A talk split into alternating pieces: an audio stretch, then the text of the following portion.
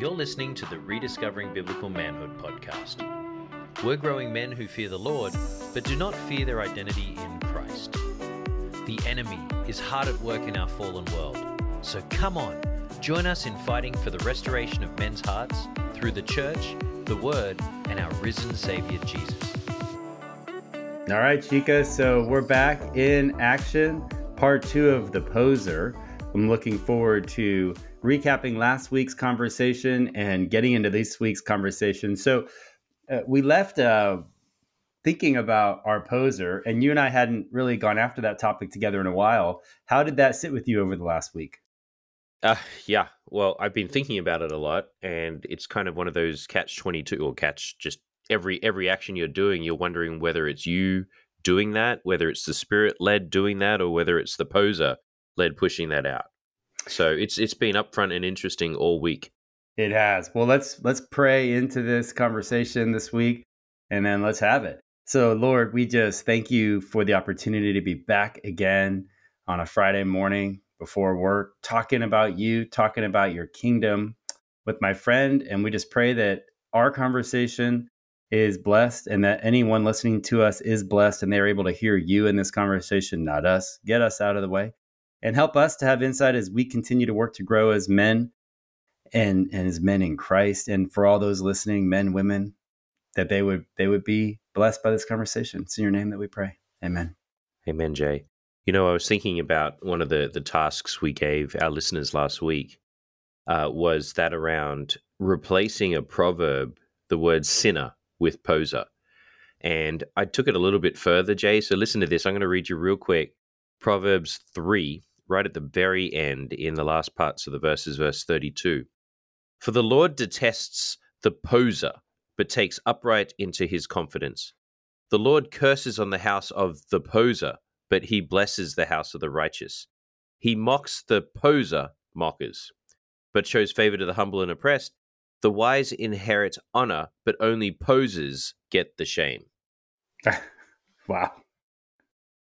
I'm not even sure that's a proper use of scripture, but I really like this exercise because it really puts things in perspective around, for me anyway. I spent a lot of time this week thinking about the poser, and I was, I had a really busy week and had a lot of different interactions with a lot of different kinds of people.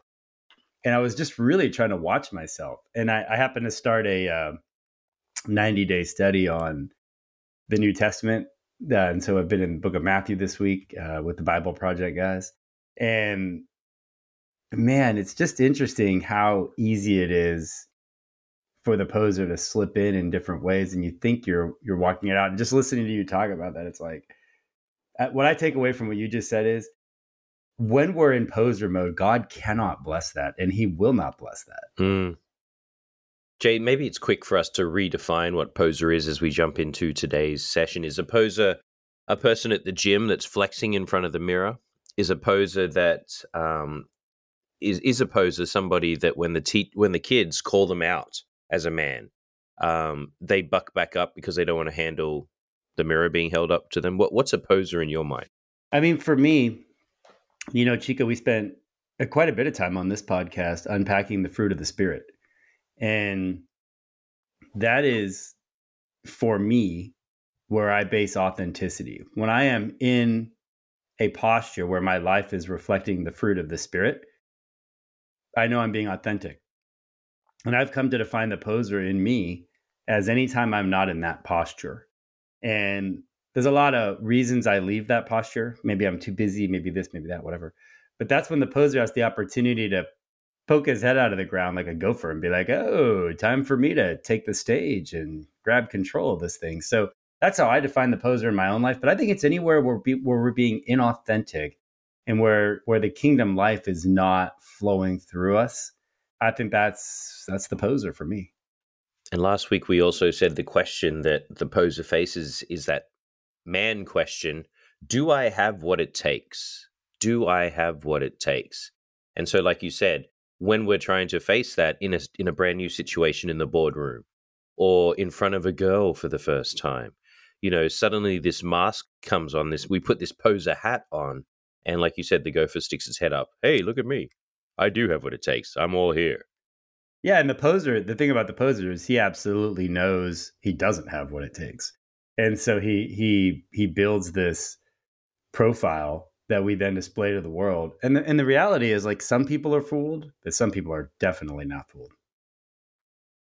So this week, Jay, where do you want to turn the corner and, and kind of walk into or wade into around the poser? Well, a lot of my reflection last week was the question we had asked is what do you know about yourself? Do you know who you are? So that's a big question. And for anyone that's listening that actually took the time to sit down and go, they might have run into some challenges like, wow, I don't really know. I, I had shared last week that, you know, when we started really getting into this 10 years ago, I I couldn't actually discern like where's Jay? Where's the I don't even know. I posed to myself.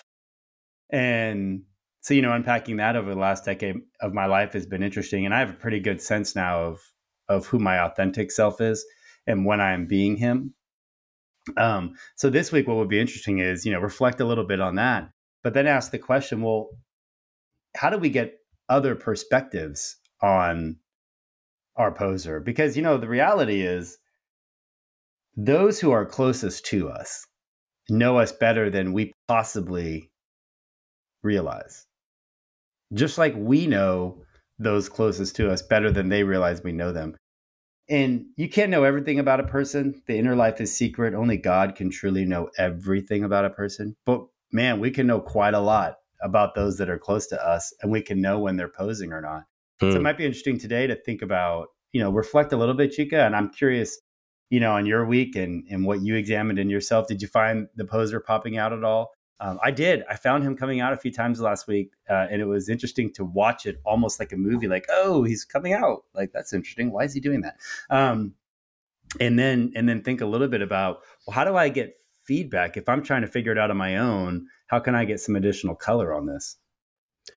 I want to just jump back to two thoughts ago when you said authentic self and when am I being authentic?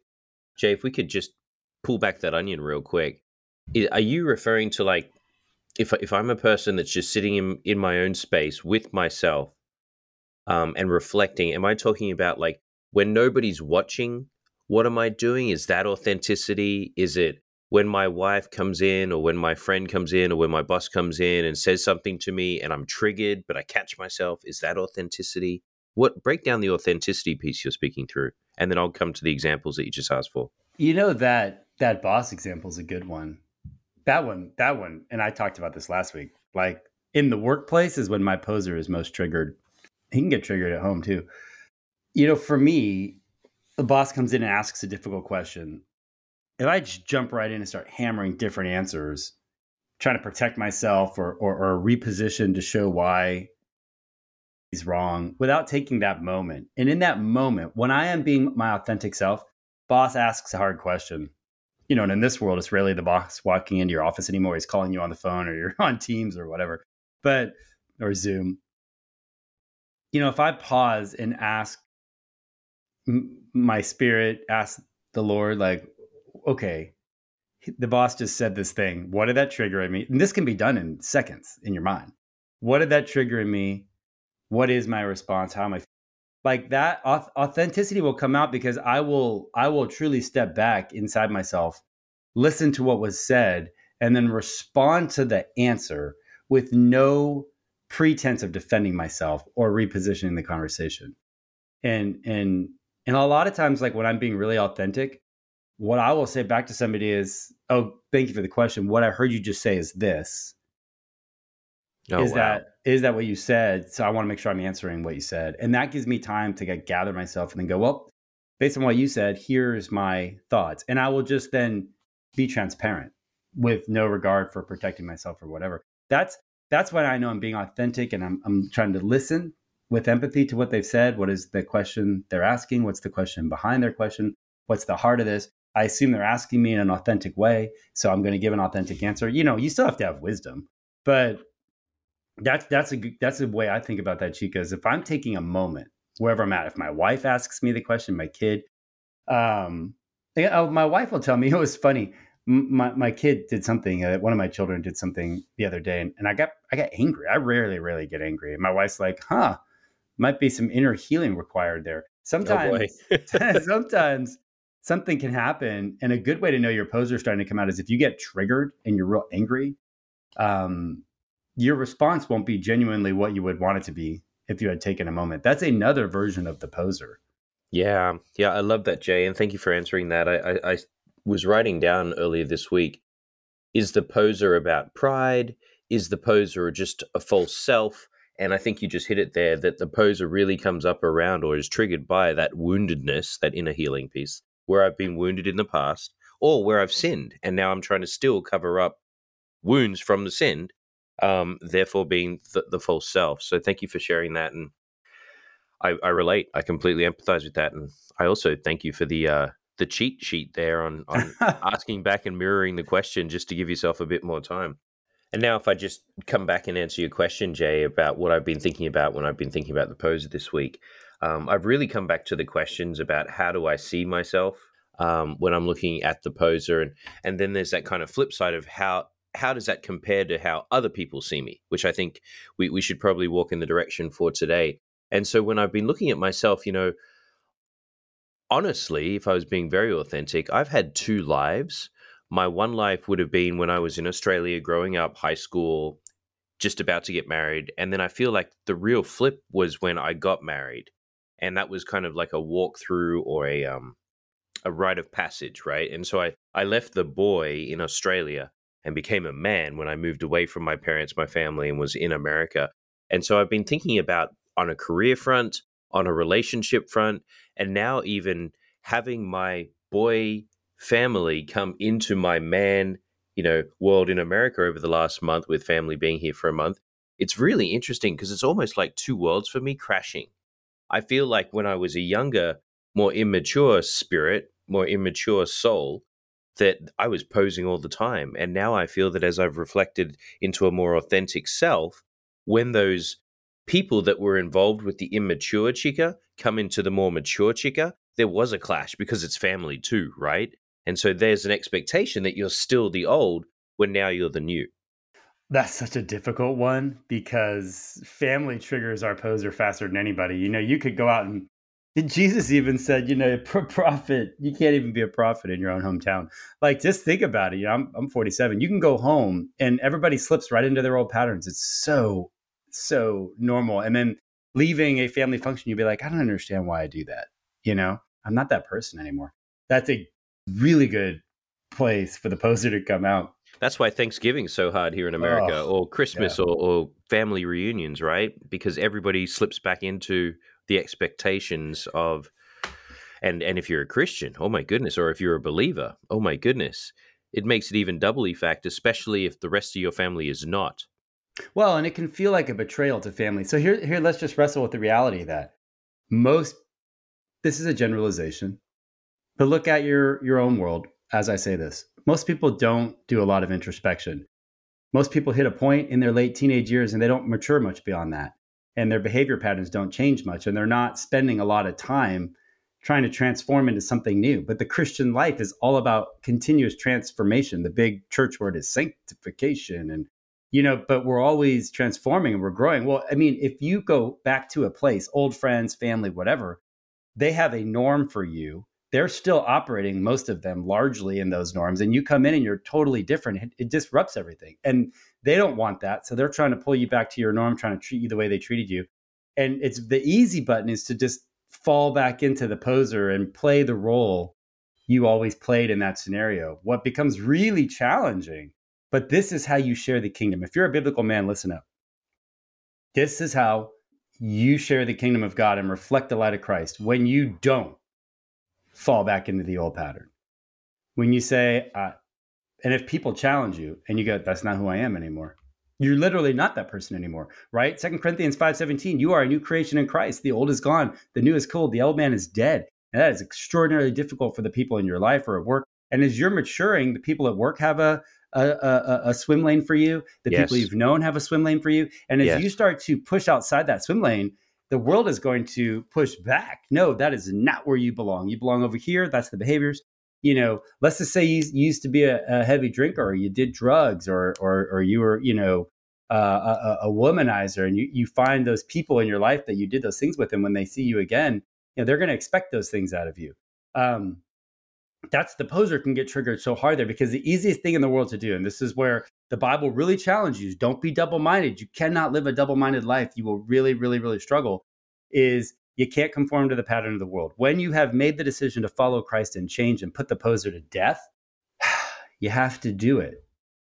And you have to live your life that way. And it can become very, very difficult because the easy button is well, just for the next hour, I'll just do what I used to do.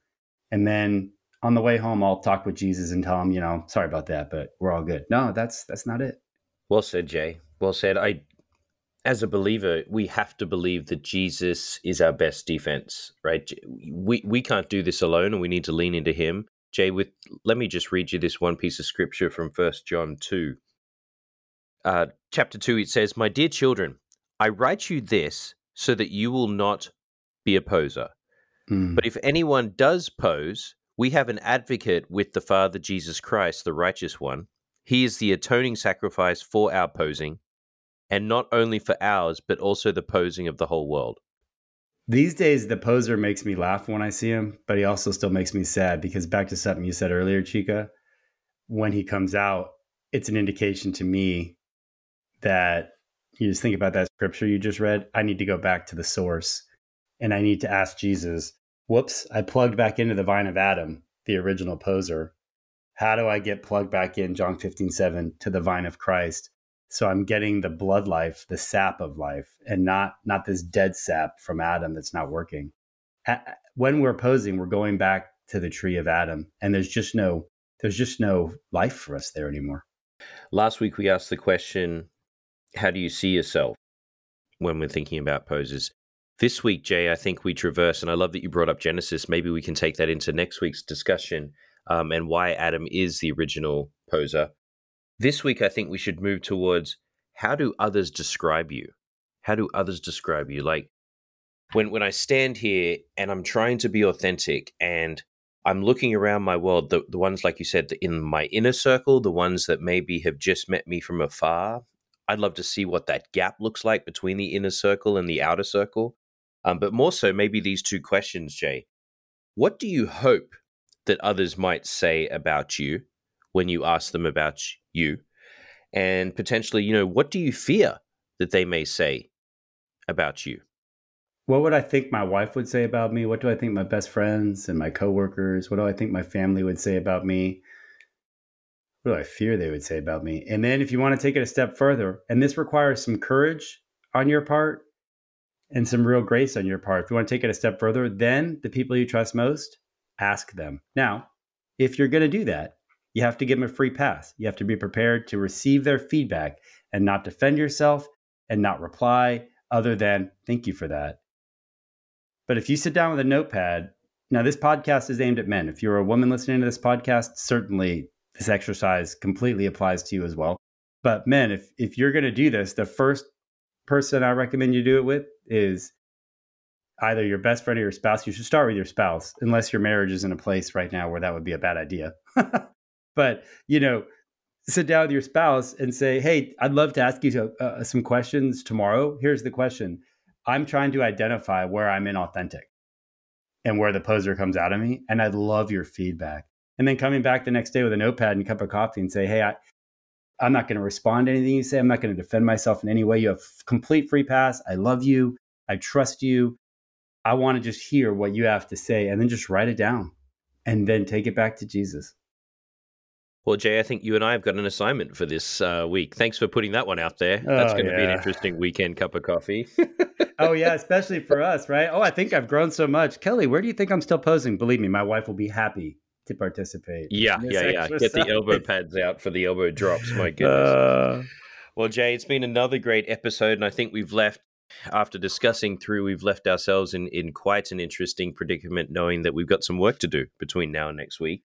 Um, and for our listeners, you know, th- this is one baby step at a time. So truly, just take what Jay just said then as as to be careful with who you ask and don't pose in who you ask for, right? Because it would be mm. easy to go to the people where you know you're going to get the answers that you want to hear. You're so great. You know, you're so great. Yeah. Man, don't ask right. anybody that works for you unless you have a really, really good relationship with them. Yeah, that's not a good start. Not a good start.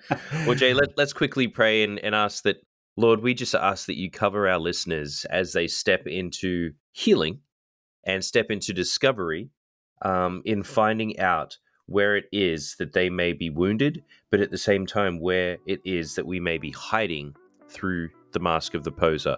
Lord, give us the courage. We ask you send the Spirit to surround us as we ask these harder questions, because we know that it could lead into difficult situations and potential strains on relationships. So, Lord, we just ask that you cover all of this and we cover all of the listeners. You cover Jay and I as we continue to discover what it is to walk in rediscovering biblical manhood. And we love you so much. In Jesus' name we pray, Amen. Amen.